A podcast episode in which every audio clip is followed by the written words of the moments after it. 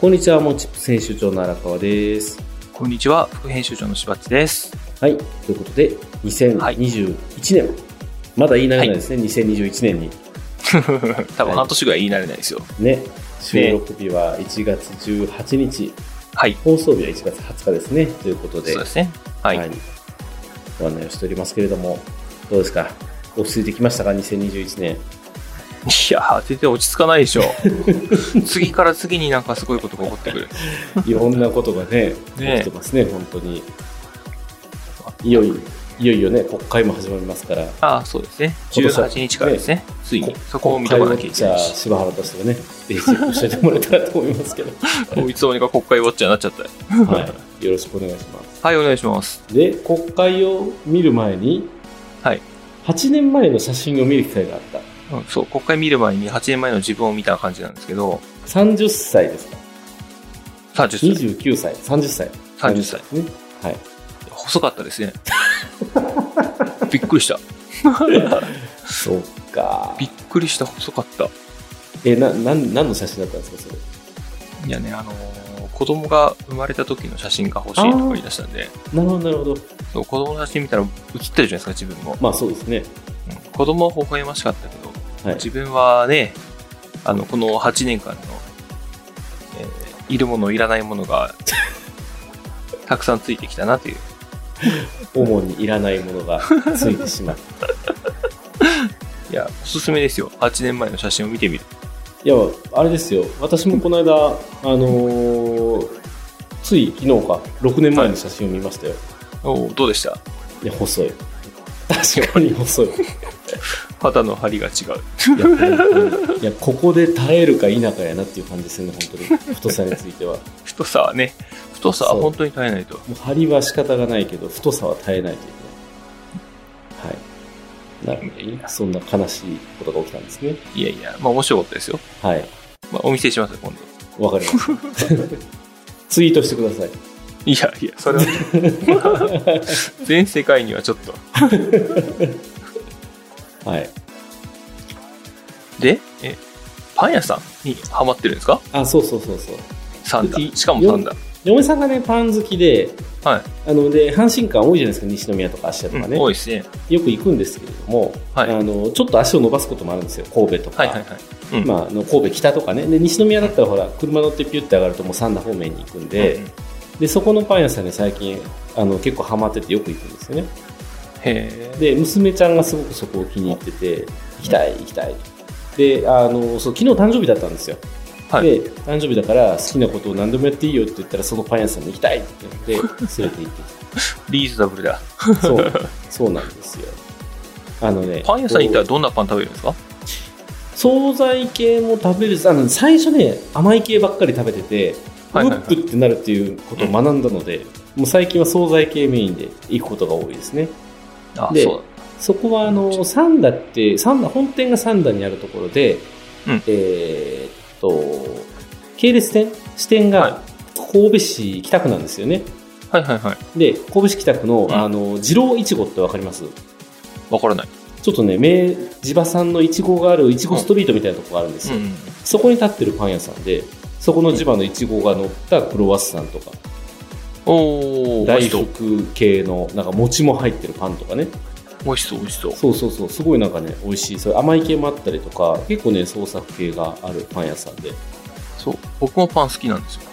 ね、あの、あれでしょコンセントマーケット常連ですよね 名。前出しちゃっ名前出しちゃ った。 た。しょっちゅう行ってますよ。ね、あそこ美味しいですよね、確かにね。あ、そう、最近、ライフも美味しいんですよ。ライフライフ。できたライフ。あの宿スーパ川ーの。のそう。へー。あそこにパン屋さんがあって、出来たて売ってるんですけど、そうなんや。あんまイメージなあかそったこなのホテル食パンが好きです。へー。ぜひどうぞ。はい。まあ、そんなこんなでね、パン屋さん行ったりとか、あの、まあ、楽しい週末を過ごしたわけですよ。ああ、羨ましい。ケーキも食べたりとかね、 こう、お誕生日パーティーもね、いつまでできるのかなと思いながら、楽しく過ごしましたね。そうですね。いつ切られるか分かんないですからね、お父さんなんて。嫌だ、嫌だ、もう。 ああまあまあ、そんなね、嫌われたくない我々ですけれども、 パンが欲しいですよね。パンいや、が僕は嫌われないですよ。大丈夫。わかんないっすよ。急にお父さん嫌とか言うかもしれないですよ。もいや、えーまあね、口だけは言われてますけどね。心が う違う。言われてんねや。ダメじゃん。いやいや、心は違う。まあまあまあ、ということであの、はいファンが欲しいんですよ、我々。モノチップスのフファンがァンが欲しい。あ、パンじゃなくてファン。ンが欲しい。ファン。ファンじゃなくて びっくりしたフファンですね。はい。ァン なので、ファンのためにはやっぱりグッズでしょうと。あ、そうですね。で、はいステッカーも作ったんですけど、まあ、今は回いちょっといろんなね、えーオリジナルグッズを作れるサービスっていうのがちょっとまとまってるところがあったので、はいそれを紹介させてもらって、えー、とはい何ができるんだろうっていうところの共有をしたいと思ってます。はあい。のそしてぜひね、あの、オリジナルグッズを買っていただく。あかうちらの買ってもらうのね、まあまあ、ぜひ買ってください。そうそう うちらも買う。皆さん、ぜひちょっと作るのにチャレンジしてもらいたいっていうね、どんなビジネスでもいいので、会社のロゴ入り T シャツとかね、作ってみてもいいんじゃないかなと思うので、あ、いいですね。やってみてもらえうたちらも事務所のステッカーが欲しくて。あ、いいじゃないですか、柴原でしょ行政書士事務所 T シャツ作ってください。そうステッカーをはい社用車に貼る。絶対やってくだ さいよ。見ますから、やるチェックしますから、やる1ヶ月やるでややっるてくださいよ。やるやる。はい大丈夫。 まあ、社というよ社うなことをやろうと思っておりますので、はい。はい。じゃあ番組説明の方よろしくお願いします。しばっち。この番組はビジネスの小技を紹介するメディア、このチップスから生まれたポッドキャストです。毎週あなたのビジネスがちょっと良くなるチップスを紹介していきます。紹介したチップスはウェブマガジン、モノチップスでも紹介していますので、そちらもご覧ください。はい、じゃあよろしくお願いします。はい、お願いしします。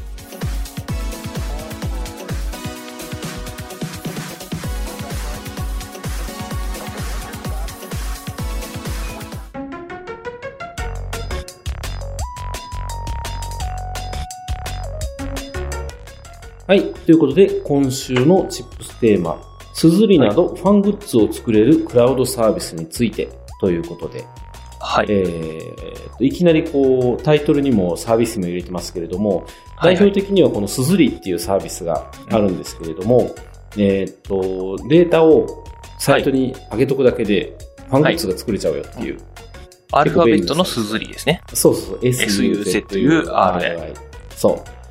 えーっと、これ GMO がやってるサービスなんですけども、はいはいはい。あのー、もともとグッズを作ったりとか、さっきしばちの言ってたステッカーを作ったりとかって、うんうん一番、あのーやりにくかった点って、なんかわかりますいや、わかりますよ。在庫を抱えなきゃいけないってことでしょいや、もうバッチリですね。う。まあ、そうなんです予習はバッチリ。そうなんですよ。やっぱりこう、ステッカー作るにしても、うちらもあの、モノチップスステッカー作ったけど、はい。あれも100とか頼むじゃないですか。はい。で、うちらは自分のサービスで配るから、まあ、ステッカー100枚ぐらいありかなって思うけど、うんうん T シャツ100枚とか来たらしんどいっすよ ね。ちょっと。それ、押し入れの肥やしになりそうな雰囲気も。ムーブ売ムれーしりまゃすいねいけ。ど、本当に。やっぱロットがあるものってしんどいんですよ。マグカップ20個とか来てもしんどいんですよ。しんどいですね。しんどい。で、それらを解決するために、クラウドサービスが最近すごく流行ってまして、はいあの、まあ、当然単価は高くなるけれども、うん1個から作れると。 1個からはね、大きいですね。大きい。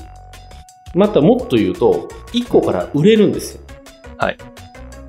あの、だから、我々が好きな、例えば喫茶店があったとして、そこの喫茶店のロゴが入ったマグカップとかっていうのをデザインだけ上げておくと、もうそれをそのままネットショップで買ったら、えーはい売れていくと。はいはいはい。お客さんはそれを買うことができるし、デザインを上げた人にはその販売手数料が入ってくるとはい。いうような素晴らしい仕組みがあると。素晴らしい世の中ですね。そんなことができるなんて。そうなんですよ。もう一点物とかオリジナルものっていうのがどんどん簡単に作れるということで。うんうんで、あの、ちょっと良さげなブログがあったので、えーはいっと、ここに列挙をしてみたんですけれども、一部ちょっと私の過筆も入ってます。うんこのサービス、今多分ね、15かな過筆入れると。なんですけれども、しばらくは見たことがあったものありますか、この中で。えーと、見たことがあるもの。上から言うと、キャンバス、ベース、ベースターの売る、売るところでしょあれです、あ、それは知ってる、それは知ってる。えークラブ T、クラ T ブシ T ャツトリニティ、こんな私も知らなかったな。ピクシブファクトリー、あ、聞いたことぐらいは。うん、すき焼きグッズ、全すく知らずない。り、すずりは今のやつですね、すずり。はいでザズル、これも知らなかったな。ソサエティ6、U タイムかな、これ UT ミーかな。うん。デザイン百貨店、モノミー、富士フィルムネットプリントサービス、スストアーズ .jp。これはですね、これも知ってスるトアーズになりましたね、今あね。これも知ってますね。あと、オリジナルプリント JP、作成のみっていう形で、はいはいはい。バーっと列挙してみました。こんなにあるんだっていう感じですよね。そうですね。そんな需要あるんですね。うーん。すそごうい。なんですよ。で、まあ、例えばオンラインの印刷サービスとかっていうとね、プリントパックとかそういう大きいところ有名なんですけれども、はいはいはやっぱりさっき言ったそのロット問題うんですよね、がどうしても出てくると。で、これちょっと共通コントにも追記しますけど、これらのサービスでほとんどのところで共通しているのが、えっと、無在庫で物をはい販売できますよと。無在庫でもう受注販売ですよね。そうです、そうです。だからベースとかだったらアプリがあるので、T シャツアプリとかっていうのをインストールして、そこにロゴの JPEG の画像かなんかをボーンと振り込んでおくと、はい、えはーい。それっぽくなりますよっていうようなのが出てきます。で、えーお客様がそれを購入すると、向こうの方で印刷してくれて、そのまま納品してくれるという、うん素晴らしいサービスがあるんです。そう。素晴らしいな。うん。いい世の中ですね、本当にもで、う。うん。無残個販売ロット1デザインデータのみのアップロード。まあ、この辺が共通項であり、えー、とメリットでもあるんですけれども、まあ、当然デメリットもありますよ。はい。当然デメリットもあって、まず、えっ、と、デメリットに関して書き忘れてるな。まず1点が、あの、デザインのクオリティがわかんない。あー印刷の精度とか。そりゃそうだ。サンプルとか見れないですしね。そうなんですよ。であと、デザインの入稿の仕方によっては、例えば、えっ、と、白抜きとか、なんていうの、はロゴ入れて、後ろ背景は、その T シャツの赤だったら赤に合わせたいとかっていう時あるじゃないですか。はいはいはい。でも、なんか間違えて白が印刷されちゃったり とか。なんかね、そういうのは ある。まあまあ、しゃあないっちゃしゃあないですよね。そこも楽しみみたいな。しゃあないっちゃしゃあないけど、買う方からしたらやめてほしいですよね。うんで、そうですそね。れを間違えないようにちゃんとデータを整えてアップしないといけないけど、整えるにはちょっと技術なり何なりがいりますよね。はいはいはい。そうですね。うん。あのー、多分ね、フォトショーかなんかで綺麗に背景を抜いて、PNG にしてあげないとダメとかいろいろあると思うので、はいはいはい。ここに関しては、えー綺麗にしようと思ったらちょっとプロクオリティが必要だし、うん。どうその辺はある程度妥協できるようなデザインはい。がいいかあなーと。ちょっと怖いな。一枚買いたくなりますね、自分のとこで。そうでしょテスト的に買ってからみたいな感じに、ね、なるかなと思います。はい。であとは、やっぱ値段が高い。もうこれは仕方がないと思います。しゃあないですよね。 T シャツ1枚5000円とか平気でします。おおそれはちょっと、ちょっと高いな。そうでしょマグカップでも1500円とか2000円とかそのぐらいします。まあまあ、マークアップはそっか。まあちょっと高めですね、確かにな。 T シャツもね、もっと安いのもあるんですけど、安いやつはほんとペラペラとかね、うんなってくるんで、はいはいはい。ちょっとこの辺はね、あのーとそれぞれの業者の得意不得意を見て注文していくっていう感じになるかなと。はいはいはい。うん、感じにはなるかなと思います。まあ、そのぐらいかな。そのぐらいなんですけど、この2つのハードルが結構高くって、やっぱ一般の人はなかなか怖くて買わないですよね。そうですね。そう。買えないですね、なかなかね。そう。だからうちらがものすごい応援してる店があって、ここのやつを買いたいとかってなっても、やっぱりその店員さんがなんか着てるとかね。で、こあこーで作ったんだよとかやったら買いやすいのかなっていうような。そっか、そうですね。店員さんが来たらいい。 そう。だからやっぱり何の意味もなく、いきなりそのロゴだけアップしたら、すごいデザインで収益入ってガッポガッポみたいなイメージは全くない。だかそう。そらそうだな。ら基そんな本ガ的ッそうそうそうそう。ガッポガッポ売れるんだったら別にロット抱えてもいいわけですね。そうなんですよ。そう。だから、基本的に売れないんですよ。うんうん。うん。それは大前提として思っておいて、じゃあなんでファングッズ作るのとかっていうところになってくるのかなと思います。はい。で、えっと、サイトごとの共通点とメリット、デメリットだったんですけれども、あとはサイトの個性によってのえ異なるポイントというのも何点かあります。で、まずは、えっと、販売代行の有無。はい。これは、あの、ロット1から作れるけど、そのサイトでは別に売らないよっていうのもあるんですよ。サイトで売らないよ。そう。ただの、あのーなんていうの、1点から発注できるサービスみたいな感じ。あ、なるほど。で、納品先はどこになるんですかそういうのって。指定できます。あ、そういうことか。だからはいは自い社 EC でここを使って物を売りますっていう風にやっておいてそこを使うこともできる。まあちょっと時間かかるわけですそね、じゃうあ。手間かかり注ま文す切しりから。そう納品も面倒だしはい。はいあの管理も面倒くさいんですけど利益率は多少上がるっていう感じですね、はい。はいでもう一つが、えー得意なグッズの種類がサイトによって違いますこのサイトは T シャツ得意とか、このサイトはステッカー得意とかマグが得意とか,、そういうのもあったりとか値段もそれぞれによって違うのでそれはまあ見といてもらえたらなというふうには思いますはい。あとは、まあ、納期と、まあ、ロットはほぼほぼ1からいけるのかなっていうところがあるので、やっぱ納期ですよね。納期がサイトによって全然違うので、そはれい。がどう出るのかなっていうところは、あの、比較して見ていければなというふうには思ってます。どのくらいなんですか ?1 週間とかで来たりするんですかいや、平均2、3週間ですね。うん、もう2、3週間かかるのか。だから、結構待たされる上に、クオリティがよくわからないものが、割高でやってくるんですよ。福袋みたいな 感じで。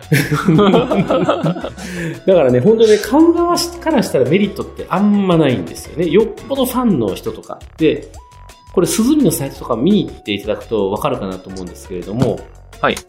実際に、あの、売れてる作家さんっていうのは、はいはい。そこそこ有名なイラストレーターさんが自分でアップしてるとかっていうパターンが多いです。あなるほどじゃあそこそこ有名なモノチップステーションがそこにアップし たらどうなるどうしよう、今度、ヘビーリスナーさんがモノチップステーション T シャツ着てたら、それびっくりしますね。作るか。 ぜひ着ててほしい。。来ますか。パーカーとか作りますか。缶バッジが欲しい。あ缶バッジ缶バッジ欲しいの缶バッジが欲しい。缶バッジ作りましょうか。缶バッジはね、多分安いと思う。ね安いって言っても多分4、500円するんじゃないかな。えっ、と、すずりトップページに上がってるので800円とか600円とかしますね。ああ、なるほど、なるほど。それがエンドユーザー購入価格だ から、それ800円で買った高いら、な。 えー、100円ぐらいが利益できて、700円原価でっていう感じですね。はいはいはだってい。送料とかもありますからね、これね。本当だ。そうなんですよ。本当だ。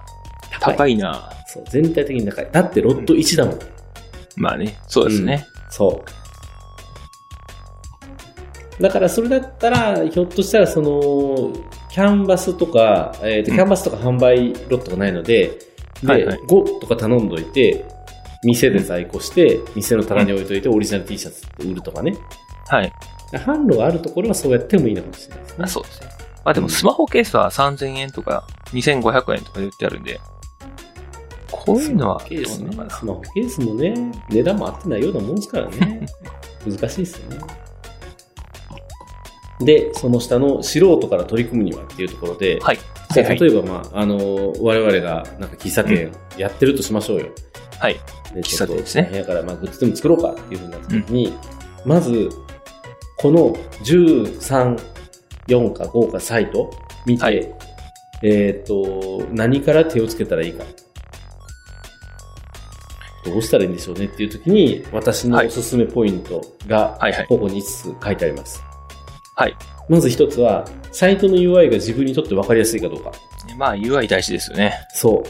パッと見て、このサイト分かるって思うのか、分からへんって思うのかってめっちゃ大事だと思うので、一応あの全部見てみてほしいなというふうには思っています。で、二つ目、えー販売代行パターンの手数料が若干高いけど楽と。はい。さっき言った、その、キャンバスとか、えっ、と、下の、そうか、オリジナルプリント .jp もそうですね、グッズ作成のみなんで、販売機能がないんですようん。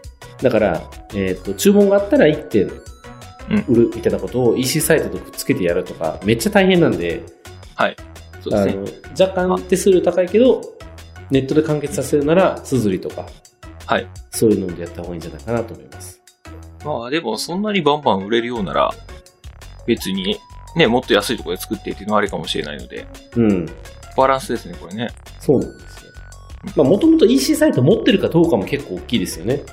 あそうですね。うん、EC もなくて、ただのお店とかだったら、もう本当、ツールとかやるしかないかなっていうようなう気がん。しますね。で、3番、集客が良いサービスはほぼない。載せるだけだと売れない。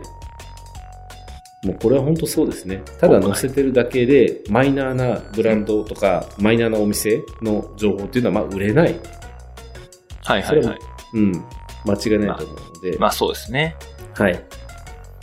なので4番既存のファンに買ってもらうように取り 組む SNS とか店頭で、まあ確かにね。うんまずファン作りからですね。そうですよファンビジネスですうんでありファンファンのマネタイズまあだからイラストレーターさんとかだったらねそれこそ特有のファンがいるからあの SNS に上げてここでグッズ売ってますとかって販売するっていうのは結構よくあるパターンなんですけれども、それはね街のね喫茶柴原とかでね買うかっていうとなかなかね買わないまあ確かにね。うん店員さん来てたら、本当にね、さっきの話にあったように、買いたくなるかもしれない。そうそうそうそうラーメン屋さん T シャツとか欲しいですもんね。あそんなんいいっすよ ね一杯一生懸命みたいな感じのやつが。あるああるれいいわと思って。なるほど。あんなんいいっすよね。うんそう。とか。で、あと最後5番。デザインは自分でちょっと触れた方がいい。ああ、はいはい。そうプでロすにね。頼んでロゴとか収めてもらっていいんですけど、ちょっと触れた方がいいですね。でっかくしたりちっちゃくしたりとかね。うんうん。なんかここにこのキャラも置きたいとか。うん。そうですね。そう。ちょっと触れた方がいい。だから、そのためには、あの、前もおすすめしたキャンバーですね。キャンバね。はい。あれ便利ですねキ。ャンバ本当便利。最近ね、キャンバにもうプリント機能とかついてるんですよ。ほう。だから名刺とかで選んで、キャンバで名刺注文するって言ったら、キャンバの中で名刺注文できたりするっていう、ああ、それはキャンバもね、その方がいいわ。ね、いろいろ考えるなっていう感じですけど、そうなんですよ。なので、まあちょっとこれらのポイントをもとに取り組んでみてはどうかなというふうにはいは思います。い。早速取り組んでみよおうと思います。まあ、どうなんだ ろうな売れるかどうかわかんないけどね。まあね、ぜはひいぜひとは思いますね。え、これどうですか一通り聞いてみて、お客さんにおすすめとかできますまずやってみろって話ですよね。うん多分、お客さんにというよりも自分でやってみて使いやすいかどうかとか、うんうんうんうん。多分いい点悪い点をこう体感した方が、より話に深み出そうな気がするなと思いますね。これだから私が作らずにロゴの JPEG だけしばっちに渡すんでなんか作ってくださいはい。やりましょうか。すずりすずりがまあ一番楽ちんですよはい。まあ、すずりいきます。はいじゃあも1うヶ月後ぐらいにね、作ってみたっていう結果を発表するとかねいいですね それ一つも売れませんでした。そんな話で。うんまあ売れないとは思いますよただその並んでるっていうであと並んだのを例えば SNS で発信するとかうんうんうん。えっ、とポッドキャストで配信するとか そういうふうなことをやることにやってみましょファングッズがうか。売れ楽てきしますそう。のでね、はい概要欄からこちらみたいな感じのねやつができたらと思いますんで、はい。ぜひぜひと思います。ということで、えっ、と、今週の、えーチップステーマ、すずりなどファングッズを作れるクラウドサービスについてお届けしました。ははい。ありがとうございました。い、ありがとうございます。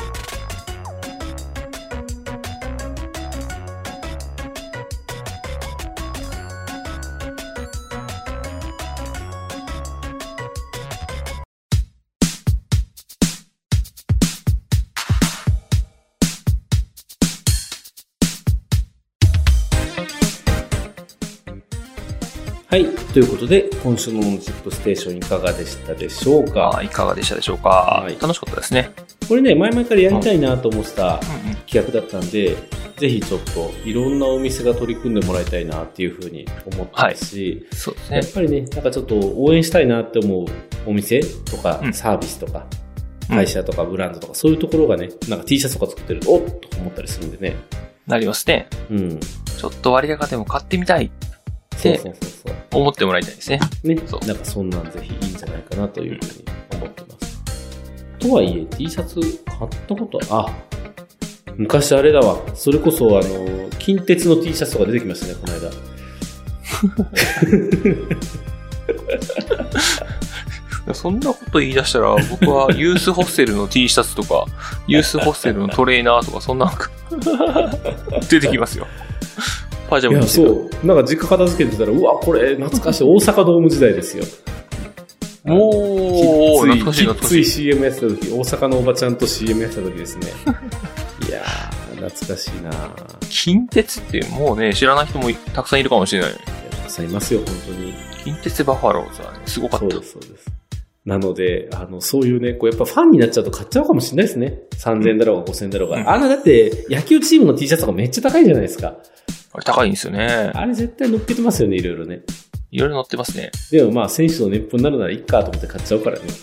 なんかそうあ、推し実は僕、はい。プロ野球チームの T シャツ買ったことがありますよ。思い出した。お、どこのですかホークスソフトバンクに、うん。あの柴原っていう選手がいたんですよ。ああ、いましたね。はいはい、はい。背番号1。はい。